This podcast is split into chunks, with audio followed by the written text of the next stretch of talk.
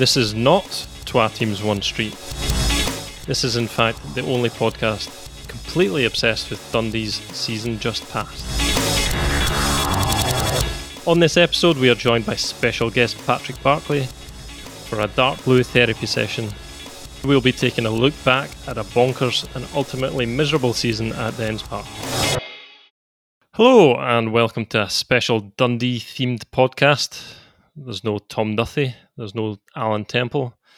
So you're stuck with me, George Cran, in the hot seat as we take over both the Tele and Courier airwaves, or podcast waves, whatever they are. Uh, joining me today is the bear, Graham Finnan. Hello, everyone.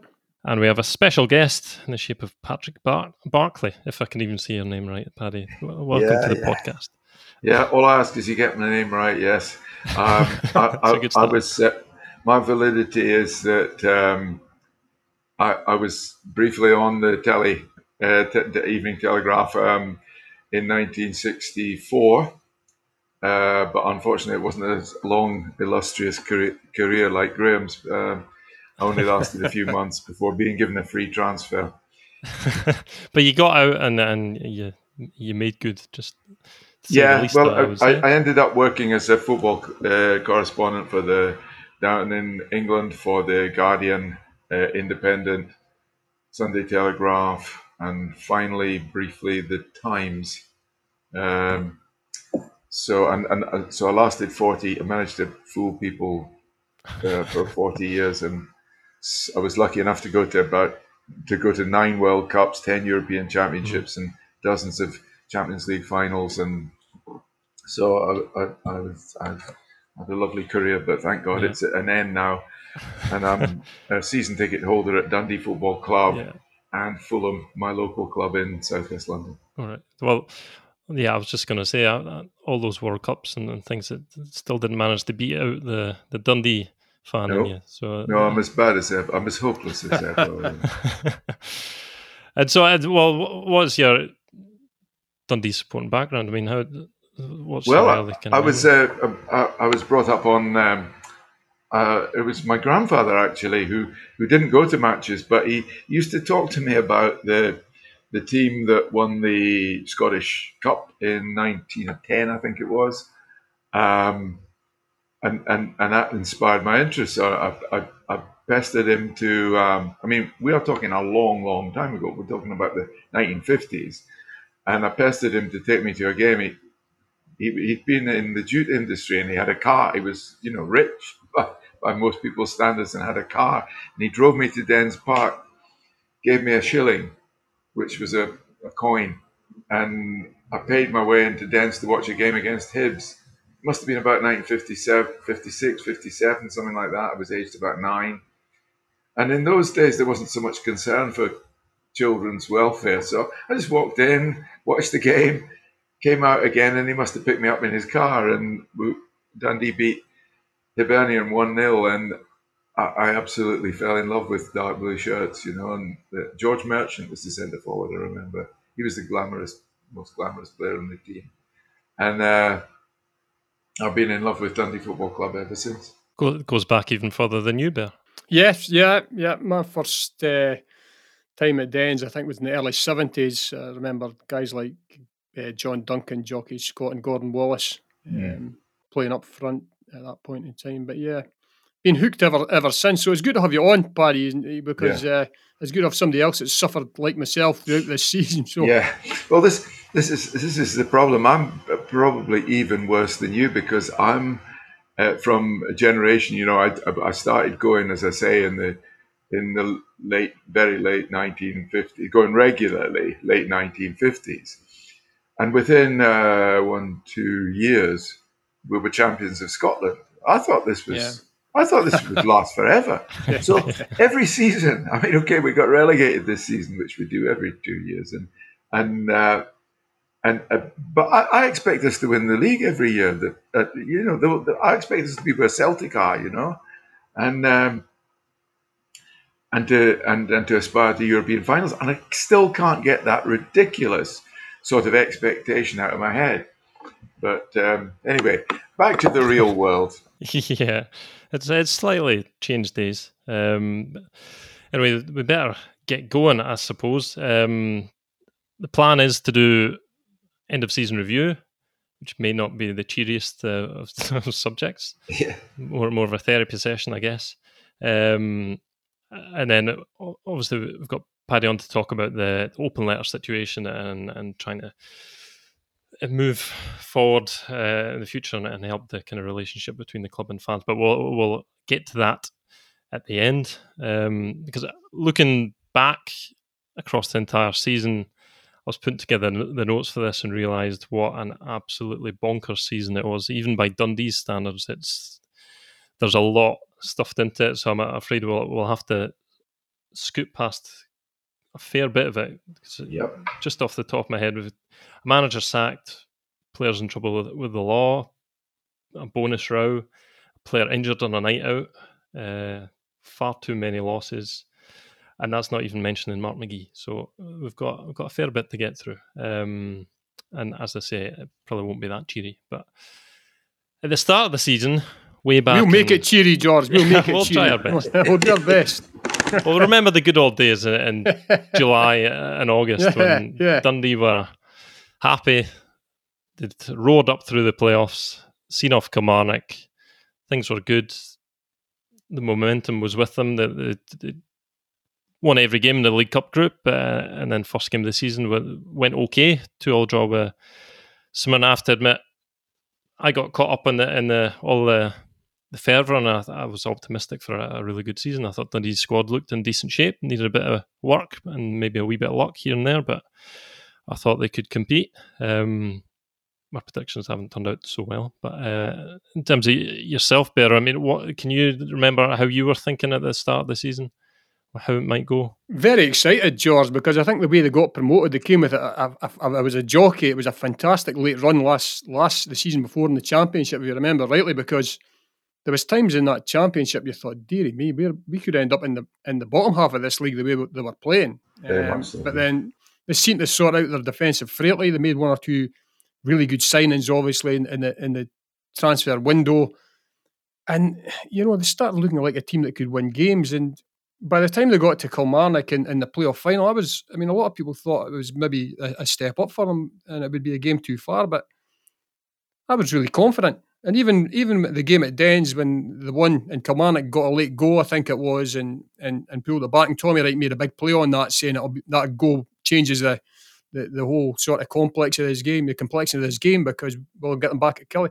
I was confident because Dundee had done for once that season. They played really well on AstroTurf pitches. So when they went down to Kilmarnock, it didn't surprise me that they won, but I'm just wondering now if it was, you know, it was really exciting to start the season, but maybe it was just a wee bit too quick for them. It, it looked to me as though it just came too quick. But they started relatively well. Obviously, the, the League Cup group, you expected them to get get through that with two teams going through. Obviously, Ross County had their problems with, with COVID issues, but Dundee performed pretty well in, in the game. And in the first game against St Mirren, yeah, uh, I managed to get a ticket for that one because they were still playing under COVID restrictions. Yeah, so that's right. Restrictions, Easy, which yeah. which was a bit unfortunate. But they started relatively well, and you know things Yeah. were looking rosy. But even at that point, George, you felt the squad was was still a light bit lightweight in, in Yeah. certain Yeah, areas. So you were I hoping they were going to do something before the transfer window. I think even that St Mirren game had danger signals. Uh, yeah, I, I mean, I th- I thought they played better. I, was- as, I, from what I saw, because you're quite right about the COVID. I was wearing a, a mask and uh, I wear glasses, so every time we went on the attack, my glasses steamed up with the excitement. I was in I was in the Cox uh, unusually because I, I prefer sideways on view, but I felt. You know, Christie Elliott gave away a terrible goal. Max got sent. Max Anderson got sent That's off. right. Yeah, Um, and they they honestly looked a cut above us for most of the game. Yes, we got a battling draw, but I was slightly concerned. But I thought then I thought I don't I don't know about you, Graham. Do, did you feel that oh that's okay? That's just the nerves of the first game. We'll, we'll get it out of the way. What we didn't realise was that that was to be one of the best performances of the season. yeah, it, it, it was Paddy, and uh, you know you expect him to go on to on to better things, but unfortunately that that didn't quite materialise. And over the course of the next few months, you saw the, the, there were deficiencies in the squad. I mean, we're, we're, I see there, George, in your in your notes that you've, you've kindly provided that Leigh, Leigh Griffiths arrived uh, in the right at the end of the transfer window, I, I, think it was, and I was one of those ones that I think it filled the vast majority of Dundee's support with with hope. You know that he could be the man. That, you know, although he'd had his problems at Celtic, he still possessed that ability, that knack to score at the top level. Certainly in the Scottish game, that he would get enough goals to keep our heads above water at this level. Um, but unfortunately, you know, I quickly became apparent that that wasn't going to happen because you know you, you could see just by looking at him he wasn't he wasn't fit. You never lose that ability, Paddy, to score score goals. I think what he'd done in the game and the level he'd played at, he still had that. Yeah, it was clear that he wasn't fit. He, was, he was yard, absolutely. You can, uh, I mean, you know, a, a, finisher will always finish, but the problem is getting making the runs, pulling the defenders about to get the space to finish, and. Uh, he, he just wasn't doing that. I mean, it was it must have been so easy to mark him, you know, for the opposition. Um, I like like you, Graham. I thought it was a, a, an absolute no-brainer signing him, and I thought at last there's something we can rely on because Jason Cummings always seemed to me like a, a maybe, you know. Um, and I get, but, but but all strikers at, at Dundee have suffered from a from from poor service. We yeah. just we just didn't play enough good football. And yeah. and I'm not making excuses for Leigh Griffiths because, you know, he came with a tummy like mine. And I'm 74. Yeah. Yeah. And you're right, you're right, Paddy. You're right. I mean, you lose that half yard players that couldn't lace your boots five years earlier are now yeah. getting the tackles and then getting the yeah. blocks in, and he wasn't getting th- the goals. I think yeah. that showed when he left. Obviously, he spent the second half of the season at Falkirk in League One, and even at that level, it shows that you have to be super fit. To, yeah. To be able to compete, and, and he, he obviously didn't hit the, the heights that his talent probably should have at that point. Um, but at the time, I mean, what what a huge signing it was uh, for for James McPake. Um, do you think that was maybe in hindsight? It's easy in hindsight, obviously, but do you think, Paddy, that was maybe the, the big error that, that James McPake made at the, at the time? Everyone would have signed him, but it turned it turned so sour, didn't it? Yes, I think I think with hindsight, yes, it it, it was an error um, because it kind of, I suppose it kind of deflated. Uh, uh, what's his name? The guy, uh, Jason Cummings, uh, who had actually started the season with a, with a very good striker's goal against St Mirren. Um, so, in retrospect, yes, it, it was it was an error, um, but I don't think you find too many people among the Dundee support who who, who weren't excited when the signing yeah. was made. So, yeah, there might not have been too many managers that didn't take that gamble either. Yes, yes, uh, that's true because of his uh, Leigh, Leigh Griffiths' record, which is uh, you know it's it's fantastic. Um, but we just didn't make enough chances for any yeah. striker to thrive. Well, the, yeah, the kind of ironic thing happened when Griffiths was signed and, and started playing, and they were trying to get the fitness in him. Dundee actually went five matches without a goal bear. five straight matches. yeah, yeah. And I watched them in the first derby uh, of the season, and you know he had a couple of chances in that game. You know, which at the time you're thinking, you know, he was a bit unfortunate there. But as the weeks went on without a goal, you're beginning to think, no, maybe he's not unfortunate. Maybe he's just not quite as sharp as he, as he, as he should be. Yeah. Um, yeah, but Paddy's right. I mean, it wasn't just down to purely down to strikers no, at the club. No, You've got yeah. to create chances, and that's been that's been an ongoing problem for Dundee throughout this season.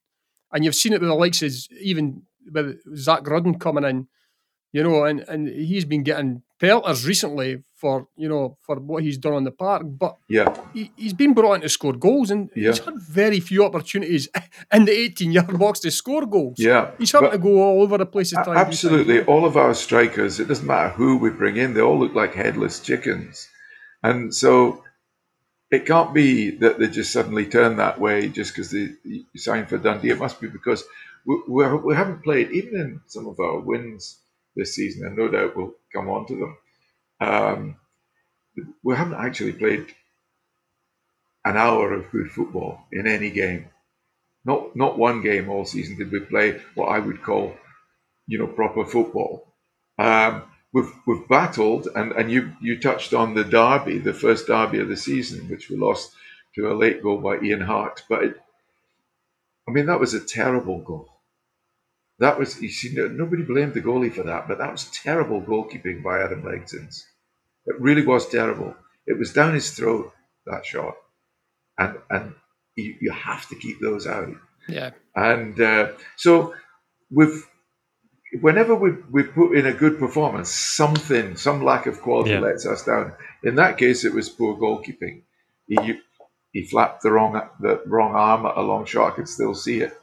It was yeah, awful. Yeah, yeah. And uh, you know, a result that day was that was that the day when Marsh missed the chance in the last minute to make it one all. Uh, yeah, which, uh, was it somebody had a chance. It was a few off the line. Sean Byrne, I think. Yeah, it, it, was. It was oh, Marshall yeah, yeah. Uh, uh, used his right foot, and, yeah. and it was cleared off the line. But yeah, you're right. Yeah. Um, you know, so, something that I, I, was tempted to say something like that could have kick-started our season. But even when we got uh, breaks in games towards the end of the season, every, every, every team suffers a setback and loses confidence. We lost confidence when we went ahead in games, yeah. and that's that's points to something serious. And and I'm sure we'll talk later about the culture of the club and how that's let it down as as much as individual players. But there is there is something seriously wrong in the culture of the club that will pull any player down. And in a way, it seems unfair to point fingers at Leigh Griffiths or Jason Cummings before him or or, or Zak Rudden now, uh, when it's a communal failure by the whole club uh, that has led to our relegation, in, in my opinion. Yeah, and the, well, the theme throughout the season quite often was some good bits, but they never lasted. Never lasted, no. And there was a also a, this erosion of confidence. The, the perfect example, and I, I think I spoke to you about this a few days ago, George, when we when we spoke um, the, in a way, a sort of metaphor for the season is Paul McMullen. Now, part of the yeah. reason we were cheerful, Graham, going into the season was that, you know, Paul McMullen had tormented us in derbies. You know, we thought, now this is a signing. And sure enough, he comes in. He didn't score, but but he kept hitting post, bar, and he it didn't really matter that he wasn't scoring because he was making chances, almost a goal a game he was making. And gradually, as the season went on, even he got worn down. Hmm. So that in the end, he was actually dropped for a game by, by Mark McGee, I think, one game at least, maybe maybe two. So again, that points points uh, to the poor culture. But yeah, it's uh, it, it it it in a way that's what what, what I mean when I, when I say it's unfair to point the fingers too much at individual players such as Leigh Griffiths when uh, it, it, it, was a communal communal failure. The only player I think all through the season, and I'm biased here. You can accuse me of being biased. I will plead guilty. For me, the player of the season was Cammy Kerr because he never allowed his confidence to drop. Never. He was always he was on the front foot every yeah. minute of that horrible season. And uh, okay, Ryan Sweeney won a lot of awards as well as Cammy, but for me, Cammy should have been the player. I the think season. I think the big if problem every, uh, that we've, we've got at Dens, Paddy, is with, with, with Cammy is the fans look at what Cammy doesn't give you and don't see what he actually brings to the, to, know, to the table. I don't know why they do that uh, because uh, yeah, he, the, he, he's he's not um, not a perfect footballer but what he has got is something that I don't think anybody else at the club has got, and that's heart, guts, drive. I don't think he's a bad player actually. By the no, way, no, no, not at all. It, it, I think I think he's actually technically a lot better than people make out. And for a a guy who's not exactly a giant, he he never shirks a tackle. never shirks a challenge, uh, is intelligent enough to make. I mean, if you look at our uh, last ditch clearances, if you look at our you know last ditch defending, I bet mm-hmm. 80 percent of it's done by Cammy. So yeah, a lot of stuff yeah. he does. Oh, yeah. that ball never went in the net. Why? Because Cammy sniffed out danger. I think he's a much better player than I don't think anybody I don't think anybody says he's a bad player, but some of them damn him with faint praise, in my opinion. Yeah, I think a lot, a lot of them are looking for a Brazilian type style full, fullback when he goes forward, but forget what he actually brings, as you say, in terms of attitude. And his defensive qualities are really good, as we saw when he, you know, had to go over and play at left back for a big swathe of the campaign because Jordan Marshall was actually injured and we never had yeah. cover in that area, which is another, you know, indictment of, of the squad that they yeah. had. They had to put their right back over to play at left back. You know, yes. that was another thing. But yeah, yes, right about Cammy Kerr. Yeah, yeah. I'm, I'm, a big fan. I think um, he was really strong towards the end of the season when the team wasn't doing well under under Mark McGee, which tells a lot about him and, and his mentality. I would say. Yes. Um, I'd, I'd be I'd be disappointed if he wasn't manager of the club one day. I might not. I might not be around. I might not be around to see it. but you lads, you lads can at least yeah. on. If if if by then I've gone to the the Kilmac Stadium in the sky, you two can say you heard it here first. You heard it the, first on the yeah. Courier Telegraph podcast. Paddy Barclay yeah. predicted it. uh, anyway, back to um, where are we? Uh, October time was yeah. maybe uh, the, you mentioned about the uh, the culture around the club off off the field. Yes, maybe a, a sign of that unhappiness behind the scenes emerging. It was a story that came out in the in the West, uh, uh, the papers in the West. Um, the news that the bonuses between the bonuses for the players hadn't been agreed with John Nelms as yet. I think the the, the two parties seem to be quite far apart, um, which maybe people not in the kind of football world maybe don't think it's a, a, big deal, but it's it's just one of maybe a few wee things that eat away at a player and eat away at a player's happiness and confidence. Do you think, Paddy, that that was maybe just an early sign that things maybe weren't quite right? Yes, George. I I think uh, early signs the word because of course there were uh, there were there were at loggerheads over. Um, I mean, the bonus row was yes the early side, but there were there were later uh, problems with the, the players would became deeply unhappy over cuts um, in their benefits. For example, um, uh, you, you, you have to feed even at the the low lower levels than Dundee, you need to feed players after training.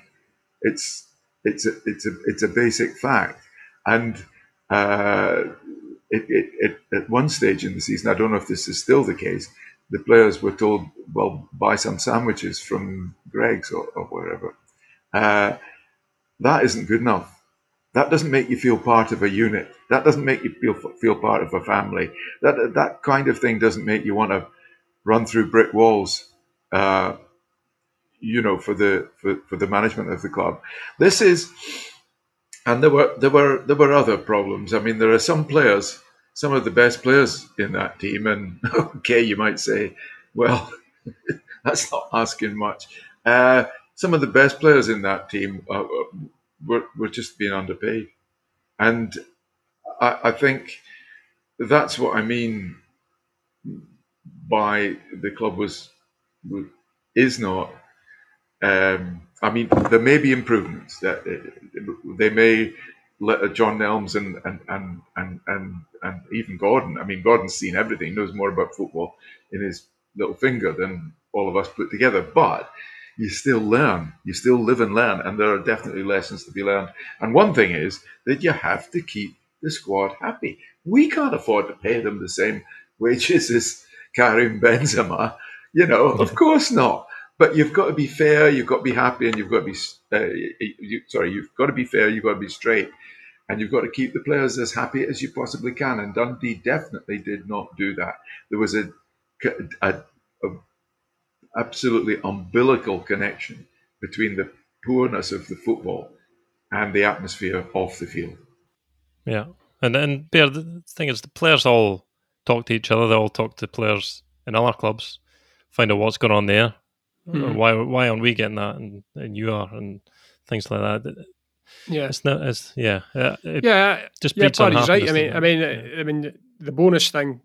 Obviously, it had been rumbling on, and I'm sure there had been discussions, but you know, it can only go so far, and then a, a player leaks it to the press, which is obviously what's going to happen because they're, they don't want to do that, but they're, you know, after the highs of the Kilmarnock, the night at Rugby Park when they're promoted, which was probably only about three or four months earlier, you know, things that things that they thought should have been thrashed out obviously hadn't been thrashed out. And what do you do? Do you still go on and keep knocking your head against a brick wall at Dens Park, or do you leak it and in the hope that something might happen? And I think, I think they did. They moved it on from that point, but it's a sign that things weren't right in the change room, and that's the last thing you need. Where Dundee were coming from, a team trying to go up to the Premier League, trying to consolidate, trying to to hold on to their status, and the squad's unhappy, and we're only in October, you know. And I think there was there were sort of warning signs there there and then.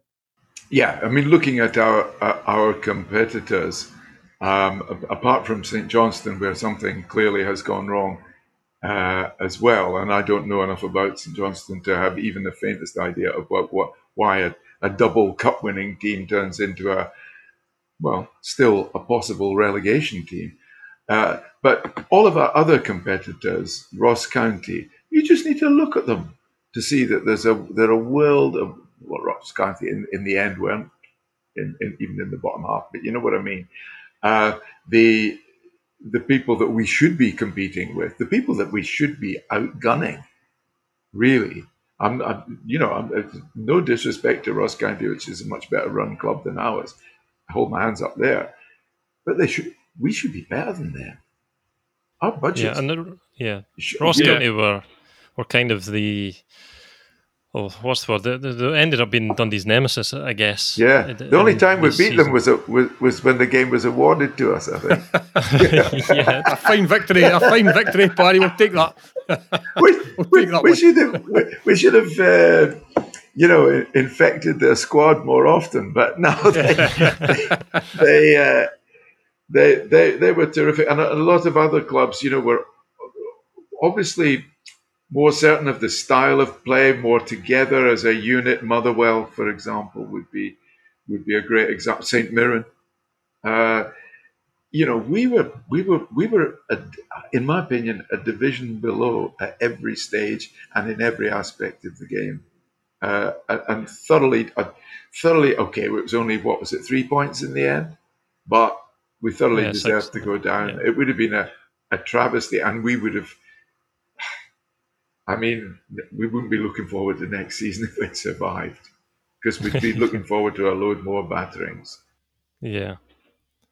Well, that, that yeah, the that early season one from Ross County was was a surprise with Ross County position they were in. The, they were bottom of the league, and then Dundee somehow, as they tended to do under James McPake, they put aside really bad performances and then suddenly came out with a really good one, a really strong battle and one 0 win away. It was first away win of the season, first away clean sheet I think of the season at, at St Mirren. So th- it showed there was something in that squad. Yeah, I think this They- uh, they could uh, come was good. that was that the game where Cillian Sheridan, Sheridan came in Got and injured, did very yeah. well. Yeah. and got injured. Yeah, Yeah, And got injured, I think yeah. we felt we've got proper proper number nine, you know, there, Yeah. and, and, and and that was a. You're quite right. That was a false. That was a dawn. It seemed like a dawn, didn't it? yeah. It did. It. And Dundee's form at that point was pretty good. Beat St Mirren, I think. Thumped Motherwell three 0 Beat St Johnstone at home with a good Danny Mullen goal and, and deserved that one. All looked to be going well. As we kind of mentioned, Cillian Sheridan got injured. Uh, he was the, the kind of physical striker, the, the only one they had in that squad. Then Lee Ashcroft got injured, which really set them back. I think it it didn't it wasn't so apparent straight away because they went and beat St Johnstone the, the week after, but it, it was then six defeats on the bounce, COVID hit, and, and all that sort of stuff. But Lee Ashcroft, he yeah, massive. He was absolutely A immense massive- in the championship. an integral part of their, their yeah. promotion season. Um, and not only his sort of defensive ability and uh, his strength, you know, what he brought onto the park, you could see he was a leader. And Dundee, at times, you, you sometimes look around the park at Dens and you're looking for inspiration from somebody, and it's not there. It's not there. You know, they've all got their sort of heads tucked into their jerseys at times, and, and yes. he was one who would, who would sort of, you know, raise a flag and raise a banner and, and get them going. But uh, yeah, a real blow. Sher- Sheridan as well. Uh, and well, I didn't really see enough of Sheridan to say he would have been a success, but what he had was a physique to play up top. Now, you take Sheridan out of that team, Ashcroft as well to a point, but they the other defenders, but Dundee suddenly became team. the smallest yeah. front line in that division by a country mile. And even sort of when you take in maybe the wide men as well, you know, and you're looking across the midfield, they lacked weight, physicality, as, as much ability as they had. They lacked the physical strength to play in, in some games, and that was a real problem. And that was something I, I feel that that should have been addressed in the transfer window, and unfortunately, it wasn't. Maybe not. Maybe maybe they tried to and it didn't work. But really, when you, when you find yourself losing two players, you know, one of Ashcroft's stature, one of Sheridan's, and, and they're two big guys you really need to, to have guarantees that you're going to get a couple of guys of these stature coming in and, and you know filling those jerseys yeah. and, they just I, didn't do Ashcroft, that and they struggled. The struggled. other point about Ashcroft is that we we, we lost an attacking weapon at, at, at set yes. pieces there. We still, excuse me, we we're still able to get Ryan Sweeney on the end, but with due respect to Sweeney, he doesn't smack the ball with his head; he just nudges it, and uh, we needed someone like Ashcroft who, when he when he did get to a set piece, would would hit the ball, would at least test the keeper. Uh, whereas you you know with Sweeney, I think Sweeney scored a goal at Celtic uh, late, later, you know, in the middle mid season. But uh, basically, he's not he's no although he's a big lad, he's not as big a threat at set pieces yeah, as Ashcroft no. was. And uh, I mean, I think you know, God willing, if we get him back next season, that that will be like a brilliant signing. That will be that'll be a game changer. I think in the championship, particularly, I think if you have Ashcroft and Sweeney together, providing nobody comes in and tries to take them off Dundee, I think it'd be a really strong pairing and physically imposing. And I wouldn't like to be playing up against them. No, I have to say. I think I think, funnily enough, we we have we saw um, a, a, a, good back five actually towards the end of the season. At last, when Harry Sharp came in, we okay made one mistake in one game. I've forgotten which game it was, but uh, with Harry Sharp, and you thought, thank God, you know, after Lawlor and uh, with all due respect to Legzdins, I, I, don't think he's the answer. Um, we, so we've got a goalkeeper. We've got obviously Cammy. Um, if Marshall stays, you know, we've got a very good left winger, stroke left back, yeah, attacking left back if you like. And with Ashcroft and uh, Sweeney at championship level, that will be a really formidable. Um, yeah, that's, that's, I think we're getting too optimistic now. Yeah. I think that's. It's oh yeah, it's, it's, in, it's, inappropriate, George. I agree with you. just, um, just while you're on, before we move on, to, just that there was one game in December I vividly remember, and it was a game up at Ross County yeah, and it was I, was, I really think that was pivotal in, in where Dundee's season yeah, went. They actually we, went up we, there. I believe. We I believe like they were going to win that. Yeah. Well, they were at that point in time. They were five points clear of County Paddy. Um, yeah. And they started the game really well, and, and they scored. They went in front. County levelled. Uh, McCowan scored again. Luke McCowan two oh, one up. Yeah, he, he, he looked out. a real signing, didn't he? And still, yeah. still hopes of him. Yeah. yeah. yeah came out the second half, started really brightly. McKibben could have had a hat trick. He was a bit unfortunate with a deflected effort, and you thought they're going really well here. And then, the, as Dundee have done too often this season, they imploded in the last Collapsed, 25 yeah. minutes. Adam Adam Legzdins made a, a, complete howler at a corner kick, and I think it went in off Danny Mullen. And to be fair, from that point on, Ross County looked in the ascendancy and they went on and won the game 3 2, um, but closed the gap to two points. And I, I came out at Dingwall that day and thought, you know what, see if we're relegated here, you know, that last 25 minutes, I'm going to look back on this and say, and this is where it really sort of started going sour for us because I had that game in the palm of their hands. And Dundee have had throughout the season, I think you'll agree, Paddy, a, a really weak underbelly in, in, certain aspects. One is when they go in front, as you pointed out, Paddy, they have great difficulty in actually holding on to a lead. And the other side of that is when they go behind, have serious difficulty in clawing that back. There has been a couple of exceptions, obviously the Derby match, but in general, they have real problems getting back into a game. Yeah. Soft. And that's not a good combination. No, absolutely. if, if, we, we, better get a move on by the yeah, way, because sure. the time is sure. time is marching on. Sorry, but I think yeah. you're right, but that that game I think was the turning yeah. point. Yeah, uh, Dundee never really recovered. And Graham, um, Graham and I won't fade in the last twenty minutes like Dundee.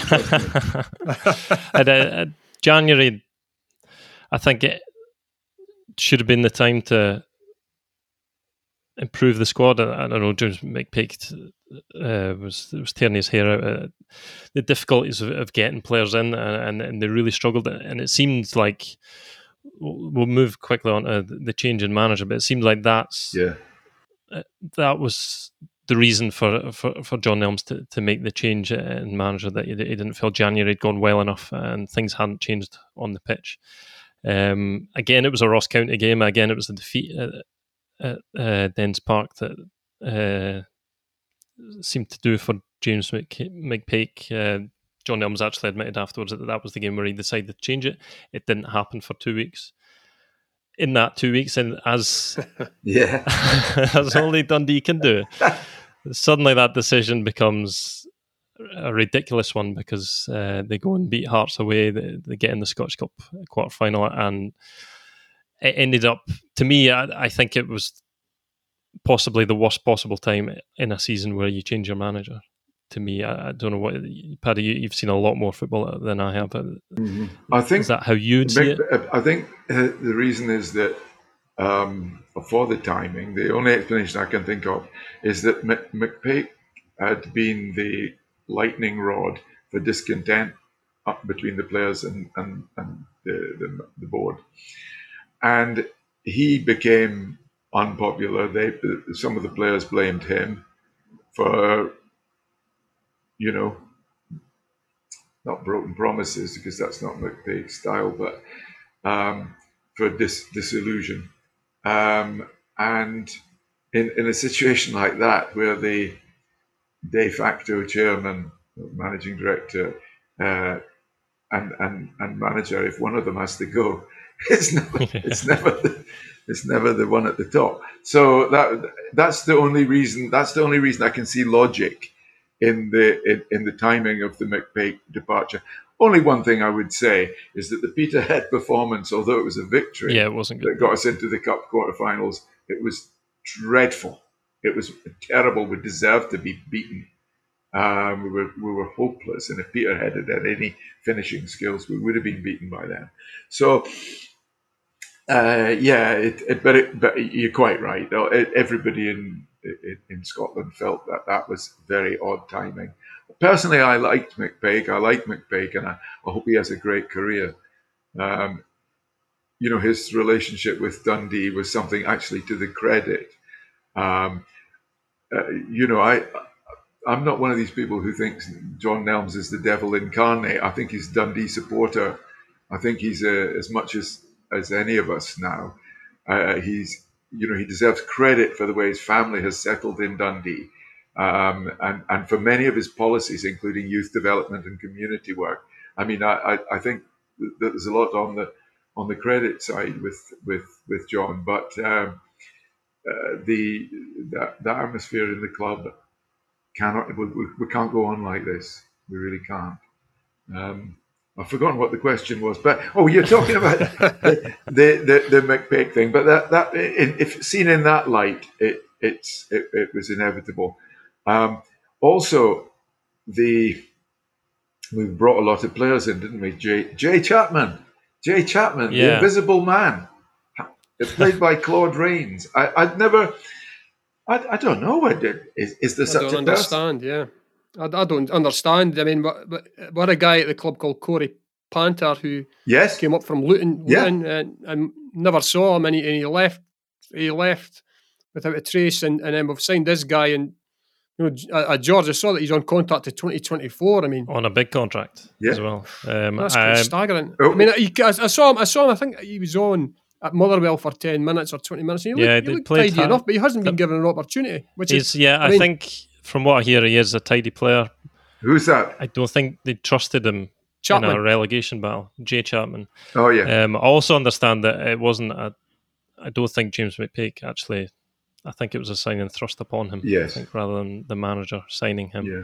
But That's it, my it, it, understanding it's of that obvious that, that Mark McGee didn't fancy him, and, and, and presumably Yeah. Gordon. Well, that, that that's a worry as well, uh, Paddy, because obviously whatever he's doing isn't impressing. That's two managers, and he's no managed to get himself into the team with. Yes. You Yeah. know, and he's he's still got a, a, another two years at Dens Park, so he's going to have to. impress. I hope it's third time lucky when they when they get the new manager in. It's the one part of the squad that is pretty strong, or has been pretty strong as well. Is Yeah, central Yeah, midfield. I mean, But we- an- we may another see him one, next season. another, uh, you know, another disappearing act is is is uh, Ibsen Rossi's. You know, Ibsen Rossi, the centre back, Yeah, the deadline buster. deadline buster. Yeah, it took nine days after the transfer window, but yep.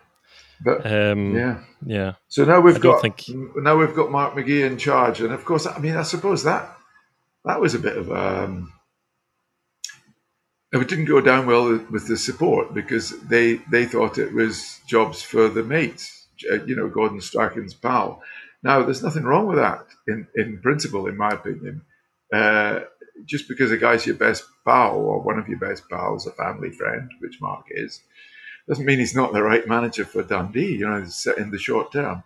I mean, results suggest that he wasn't, but you know, I, th- I thought the fans were a bit negative on that particular one. Mm. In just I sort of- think that comes from the the manner in which it was managed, the the change of manager. I think I think if if it, if they had uh, sacked James McPake after the Ross County game at that point, yes, and then and then it was framed as if Mark McGee's doing his his friend uh, Gordon Strachan a favour by coming in and helping out his club and trying to keep them up. I think that could have worked, um, but the, the manner in which I I think it went, it, it just exploded in it when Mark McGee came in.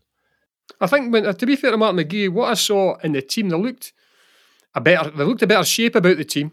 They looked looked as though it was uh, they were they were tougher to beat.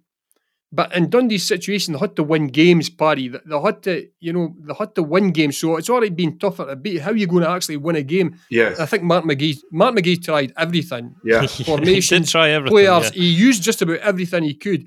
Even sort of the mental aspect, you know, speaking to the press, he was trying Mental's to the keep heat off players. He was yeah. putting, yeah, well, it was a bit of that, yeah. it was. It- what but I what think- was that? I think- what was I that, George? I think m- mental is the word. Yes, The mental aspect but, of it. but that's Yeah, that's good. That's good management. Uh, uh, players. uh, Somebody told me a, a, a, a very experienced manager once told me players like the idea that they've got a bit of an eccentric in charge of them. It, it- it's good. It takes the pressure off them. And so I Did- felt you could understand that. Yeah. yeah, I felt that lot that, that some of his antics, Mark's antics, were were, were, were not stupid. They were, they were the right thing to say. You know, I'm going to go naked and, and all this Yeah. kind of stuff. I, I, And be, being involved in the papers, it was, it was brilliant lines for the yeah, for the, Well, the newspaper. believe it or wasn't not, the the uh, the the turning off the heat and, uh, and going on a, a diet one. There was actually another bit that didn't get used. Um, there was something about he got asked if if he had any sleepless nights being in a, a relegation battle in these big games. I think it may have been ahead of the St Johnstone game, but it, he said, and this was a direct quote: "No, I, I've trained myself how to sleep." Which, uh, when we are standing there, I think, "Oh wow, that this will be interesting." And that didn't even see the light of day because out came the, the no heat and, and no eating uh, thing afterwards. So, the, the, yeah, Trained himself to sleep. What has he been He watching did. Dundee this season? Dundee videos. That's, that's what it's been like. but yeah, the, but it was it was an well. I think we, we may look back over the in the next few years at a very very interesting spell in charge for Ma- Mark McGee. Um, I think you've got to point it out as well, though, George. I I mean, I think I think Mark McGee did his best. It didn't work out, but the bottom line is he was working with someone else's players. Now, but he knew the gig when he took the job. Yeah. That was that was Yeah. the fact. But I think he was, the trying, time, he was trying to mold the team out of somebody else's players who hadn't Yeah. worked for. You know. I think going over the same point, the, the timing wasn't fair on James McPake. I didn't Yeah. think, and the timing wasn't fair on Mark McGee either. I, I thought coming in, I thought was it two weeks after a transfer window would shut. yes, I th- I, th- I I don't think that that helped him a lot. And he actually talked about I. The one thing I forgot in the notes is the six match ban uh, that he had hanging over his head, which was another factor in why the fans did not take it well. And Mark McGee has since come out and said that that affected him much more than they expected it to. Yes. Um, I think he felt that his assistant, Simon Rusk, could be more hands on. Therefore, it didn't really matter that Mark was, you know, in the panoramic view of getting the panoramic view of things, that Simon Rusk could do the, the hands on stuff. But again, that was that turned out to, be, out to be just the theory. Isn't it funny how Dundee managers always arrive under a cloud? In Mark's case, it was the six match ban. Remember, McIntyre arrived and he named Billy yeah. Dodds as his assistant. Dodds, yeah. At which point, the crowd rise up uh, in, in protest. I think they were wrong there. I was in the minority. I, I said, listen, you, you've got to support a manager. If he wants yeah. Attila the Hun is his number two, no, absolutely. Uh, you're right. You're right, yeah. Barry. And I think myself and Tom Duthie were of that opinion as well. That whoever Jim McIntyre wanted, and he worked well with Billy Dodds. I think. I think he needed him. I think it showed in the end that he needed yeah. Billy Dodds. Yes, exactly. The, the, the problem was, it, the, I, I, don't think the club. They don't think the club saw it coming, which is a real concern, Paddy. I don't think Nelms saw the backlash to that one, the McIntyre yeah. Dodds things, and they should have well, seen it coming. Yeah, from, from I must, I must confess, I, having been out of touch, I didn't realise how much Dundee fans were unforgiving of Billy Dodds for yeah. Actually, now that I've researched what he actually did, what he did was perfectly yeah. all right. But you know how tribal we are, you know, and and you know, I think Dundee fans do have to decide in the future: do they want to be tribal or do they want to be successful? Because I know a lot of them who say, you know, if we built this new stadium, and and, and I know from George's notes that we will just briefly touch on the new stadium uh, another myth, a bit like it, it, I think Jay Chapman will probably have to build it, but the the um, you know all of this, all all of these sort of plans, you know, it, it just seem to be built on nothing, and. Uh, yeah, it's a it's a bit of a mess. Sorry, what was the original question, George? I've Sorry, we'll, we'll have to move on anyway because yeah, right, I think we have maybe ten minutes. Um, so, I mean, this is all recent history, so people are obviously listening to this aware that Dundee ended up getting relegated at the end of the season, uh, well, last week. Um, obviously, things didn't work with with Mark McGee, and and he moved on at the end of his contract. We're still waiting to find out who may take his place. Um, at the start of his tenure, um, came the Livingston game. Dundee fans leaving after 20 minutes, and then I think speaking to yourself the, the other day, Paddy, you were at the Rangers game when the fans were extremely sparse. Yeah, well, that, that, that was as bad an experience as any fan could could have. I was among the supposed thousand, although I, I thought it was under a thousand Dundee fans who turned up for the Rangers Cup tie. You know, Rangers had what four thousand in the ground, and, and we had a few hundred. Um, and you know, it was a cold day, and the pitch was horrible, and of course we lost. Although I think we took the lead or something in the game, but uh, no, yeah. it was, was listening to Rangers fans sort of treating our ground as if it was their home. Uh, credit them. They, they, created a good atmosphere. You know, I've got no problem with them. But uh, it was just a horrible experience to feel as if your house had been invaded almost. It was, I think it was the worst experience I've ever had as a Dundee supporter that day. Um, and what the club didn't seem to quite realise was that that was a protest. That wasn't just the fans waking up and saying, "Oh, I think I'll go to the pub instead of to the game. That was a stairway protest over uh, ticket prices as fans began to um, become conscious of an incipient uh, cost of living crisis. Um, it, and it was a feeling that they just weren't being listened to by by the club. It was the first feeling, and it it did actually. Although I don't think Mr. Nelms was at the game, I think he was watching a rugby match that or something that day. But and I don't blame him for that. He doesn't have to be at every game. I don't. Again, I don't join in the content. Oh, where, where was Nelms? You know, blah blah blah. Come on. Uh, and it, but it was a, it was a protest. It was a it was a demo that, and I don't think the, the club belatedly seemed to realise it. And and and I think probably the most limp PR gesture imaginable. They published pictures of the new stadium as if that's going to make people happy. And when you see it, saw the picture of it, it looked like a, with all due respect, uh, you know, conference stadium. You know, G, English conference. It looked like a small club stadium. I know it was only a drawing, but it was a bad drawing. It looked horrible. It looked ordinary. It didn't look. There was no genuine. And what's more, it, it no parking. It had space for one car to get out. I mean, if you look at it, it was just the drawing, let alone the concept, was insulting. You know, um, and I, I, I just felt that was, you know, oh yeah, and but even worse, John says, uh, now is the time to look forward to the future. We've appointed a project consultant. Now, I don't know about you, Graham, or you, George, but I assumed that project, which you've been talking about for four or five years, I assumed that there'd been a consultant appointed five years ago. It was a shock to find out that this project that he keeps talking about was just, at best, something written on the back of a fag packet or a, an idea in John's head. We didn't even have a project consultant. No, I, I, think I think we no may have to, to treat. Uh, yeah, you know the customer. I think we may we may have to keep stadium stuff for another podcast. Okay, uh, just because there's so much. Yeah, please. Um, please. Yeah. Bear, were you at that Rangers game? I was. I was one of the few hundred. Uh, uh just, Actually, just very. there must have been about briefly, thousands, thousands, of us there. Yeah. No, I mean, well, I mean, it was ideal for sort of you know COVID because everybody's well spaced out as well. What they should have done is just packed everybody into a very small section and just get some sort of atmosphere going. But I just said my, my mate, we were sitting and I'm saying, this is a Scottish Cup quarter final. Can you believe this? It was just a surreal atmosphere. And, and Paddy's right. There, uh, there was a lot of things involved, ticket price. In fact, it was on a Sunday at that time, but it was on the TV.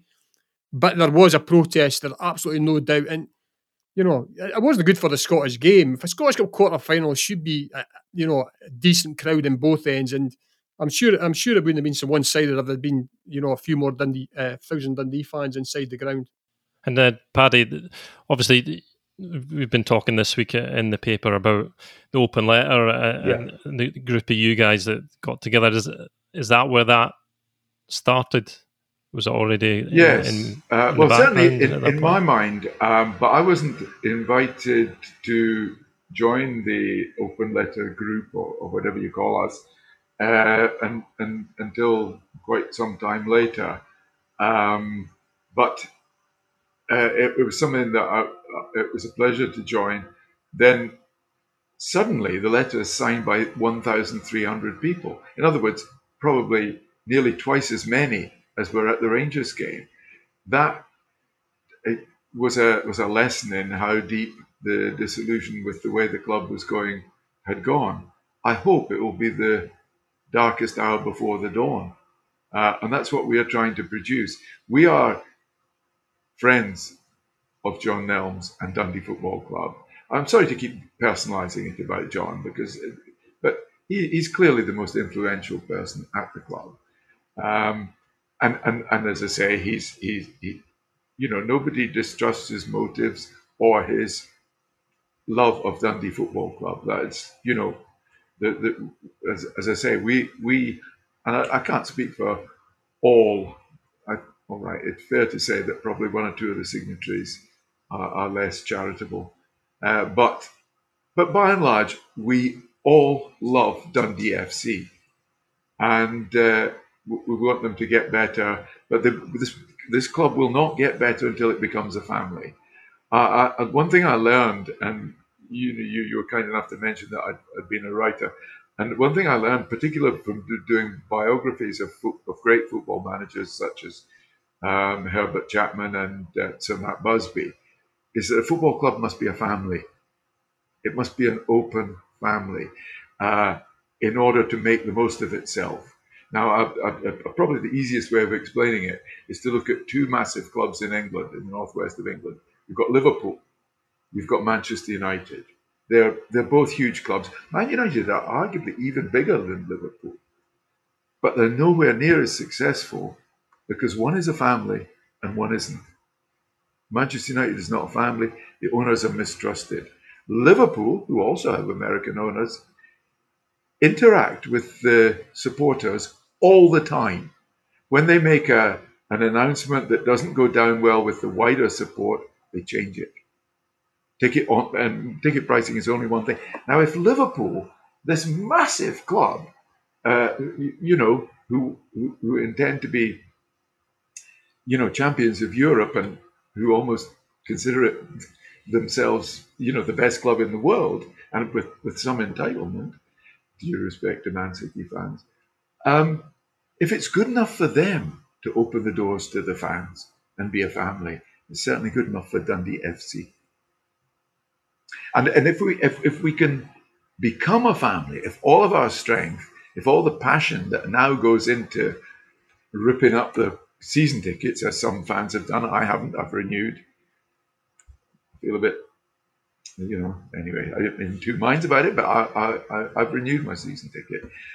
And if all that energy that's gone into disillusion can be turned into communal effort on behalf of the club, behind John and behind Gordon Strachan and behind whoever the new manager, then I think we can be we can be a proper uh, Premier League club.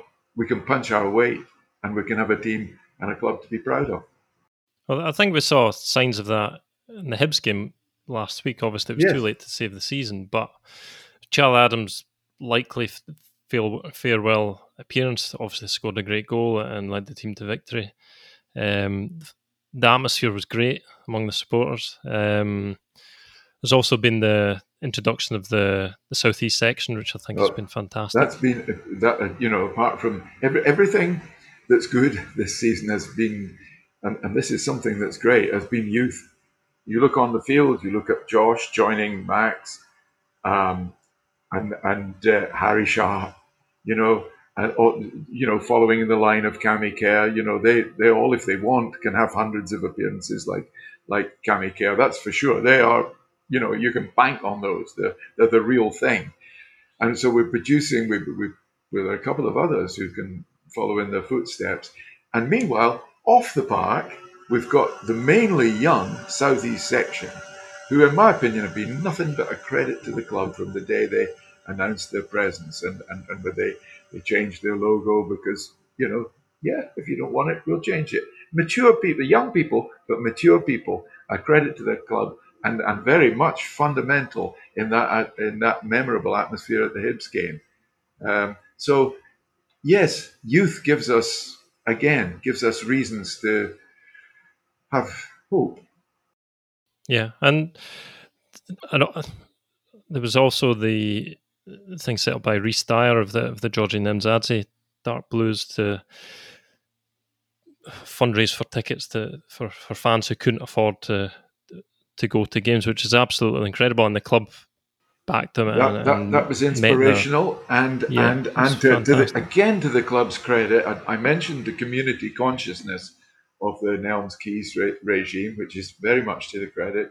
Uh, Greg Fenton, who, who works for the club, um, is a tireless worker and, and, and someone who's very much in touch with the communities of Dundee. My personal belief is that Dundee have to reach into the new Dundonian communities. There must be uh, refugees. We can help, you know, by by opening the doors of the club to, uh, to the refugees. And I, I, I have the sense, you know, that that we we are looking uh, to the future and, and in, in those ways. And um, I mean, I know for a fact, I mean, they probably won't thank me for mentioning this, but I'm a member of a little group of Dundee area fans called D's Down South. And uh, last yesterday, we uh, decided we were going to buy a club together and buy a season ticket uh, for um, a parent and child. Um, and ask the club if they can find someone who wouldn't otherwise be able to afford uh, to be, be, a Dundee supporter. We would um, sponsor their ticket for, for, the next season and give it to them, and um, also maybe help out with some merchandise or something. So the Nemsadze and what was the, the other guy who, who the um, Uh, Rhys, Rhys Dyer was Rhys, Rhys Dyer the and, and the Nemsadze supporters. They've inspired us. You know, they've shown us the way, which is what I mean. If, if the whole family all contribute, we inspire each other, and we become a greater whole. Well, I think that shows that there's real power to be brought from the from the fan base. Do you think the message will get through? That's that's the big the big problem I think maybe at the moment. I hope so. Uh, I, w- I would. Okay, I'll tell you something that, that I probably again I probably shouldn't tell you, but the, there was a little bit of a debate in the open letter group.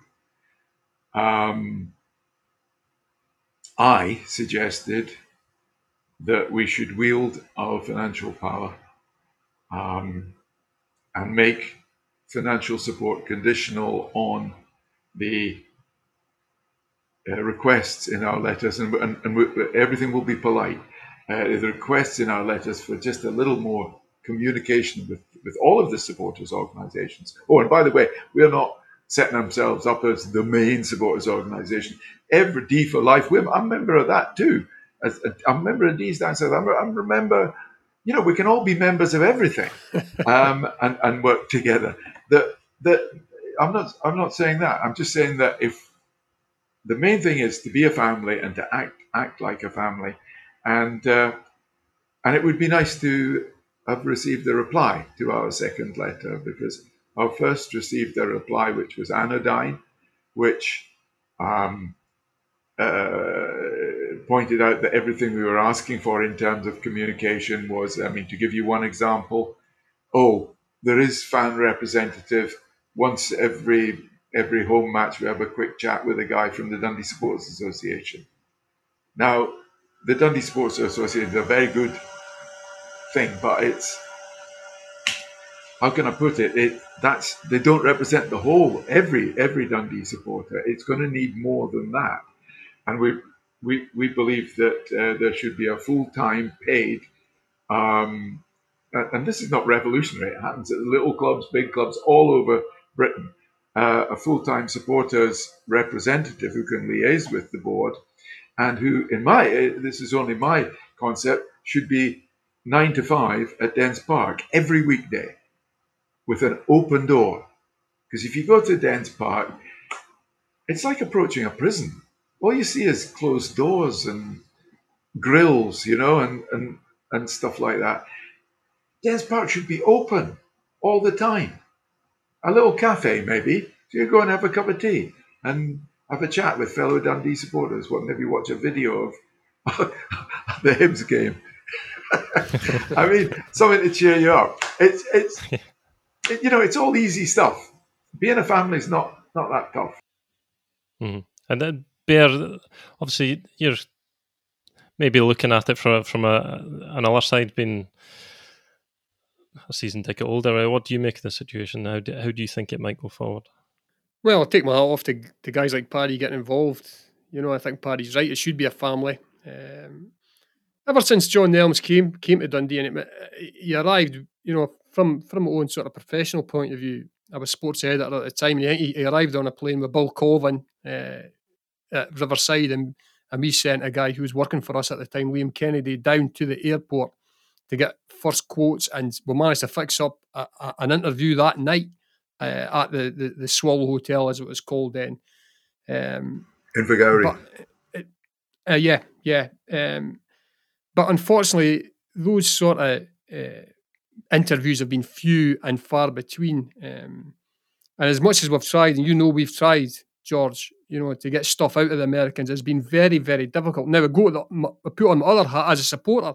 I would still like to. I want to hear what John Nelms and Tim Keyes have got to say, but they, they do very little, even on that for their own DTV. You know, they come out as once every sort of two or three months. Well, it's, it's John Nelms puts his head above the parapet and tends to read from from a script. Um, so yeah, as Paddy's right, it's got to be it's got to be a family, but John's got to John's got to be proactive in, in leading this family and opening the doors and, and letting us know a bit more. I mean, they, they keep saying that they are committed, and they are. I mean, let's let's not be wrong. Where we were before they came in, the, the, the 20 years prior to that, we were in some very, very dark places for Dundee football clubs, and there were times you wondered if there were going to, uh, there was actually going to be a Dundee football club. Now, I have never ever felt like that since John and, and Tim have come in, which is great. But we still, you still feel as though they are keeping you at arm's length, and that's not the way, Paddy, that it should be. That's fine, Graham. I'll, I'll add your signature to the list. yeah, please, please do. Please do. Uh, I think we've actually run over our time. We may get moaned at at some point, but I think it was worth it. Um, is there anything anything further you'd like to add, Paddy? No, it just uh, just really what I said before that uh, that I would like. I'm sorry, this seems a, a, a terribly pro Dundee. I would like to say that I'm I'm not anti Dundee United. Uh, they'll probably be my favourite Premier League club next season. Uh, but but oh, you're blown it now, Paddy. I was, doing, I was doing all right yeah. till then. Uh, but George George uh, George will edit that out. No, no, he won't. I bet he leaves it in. I bet he leaves it in, so I'll get pelted next time I, I come up. But um, no, it, it, it's. I, I just think there should be less small-mindedness among the fans as well as, as, as the board and let's all get together and enjoy it and and you know things will things will get better for, for Dundee Football Club and and and it, it really shouldn't be too difficult considering the state we're in now. Right. Well, fingers crossed. Anyway, I, th- I think we've managed to just about cover well, actually, I don't think we barely touched the surface. Actually, an hour of talking about Dundee season, there was so much. Well, George, could I ask you if we could come back and at some stage and uh, and and do one about the stadium because absolutely, you know, yeah. it's it's something that maybe you know after we get a bit more information, and it's something that that is dear to people's hearts, particularly those who who don't, don't want to move out of dens. Yeah, uh, well, I, t- I understand there are movements coming soon or news coming soon, updates of some sort. I don't know what they are, but um, we will certainly put that in the book and, and we can we can have a bit of fun or try and have a bit of fun with the stadium and, and what happens there. Um, but thanks very much for, for coming along, Paddy. Thanks for yeah, cheers, coming Paddy. there as well. It's um, it's been it's been, well. I was going to say it's been great talking about Dundee season, but I, am not sure it was. Hopefully, it's been a bit of a therapy session for you two boys, and hopefully, it's a therapy session for, for everyone listening. So, well, uh, thanks I, very much. I'll for, tell you what, we'll come back and do one on Queen of the South, uh, George, just for you. That'll be just as miserable. Don't worry about that. but anyway, thanks very much for listening and see you next time. If you like the podcast, we'd be grateful if you tell your pals about it, or even better, leave a review or a simple rating on iTunes or wherever you find your podcasts. All that really helps people find Twa Teams One Street, and that means a lot to us.